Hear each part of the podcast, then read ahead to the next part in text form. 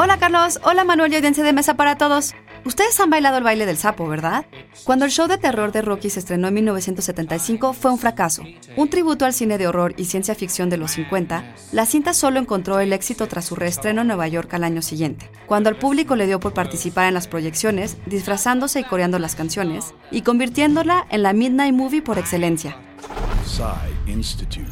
Masterpiece Your Life. La tradición de proyectar películas a la medianoche comenzó en 1953, cuando ciertas estaciones de televisión en los Estados Unidos empezaron a transmitir películas de bajo presupuesto a altas horas de la noche que estaban exentas de cumplir con ciertas regulaciones.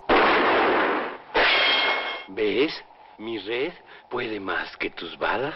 En el cine, sin embargo, la cinta que dio inicio al movimiento es El Topo de Alejandro Jodorowsky, cuyas entradas se agotaron por meses luego de su estreno en diciembre de 1970 en el Teatro Elgin de Nueva York. Le seguirían películas como Night of the Living Dead, Pink Flamingos y, claro, Eraserhead de David Lynch. El fenómeno comenzó a declinar a fines de los 70.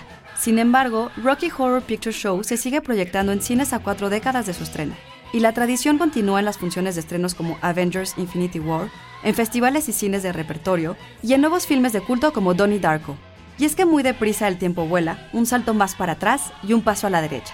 Texto por Antonio Camarillo. Yo soy Ana Goyenechea y nos escuchamos en la próxima cápsula SAE.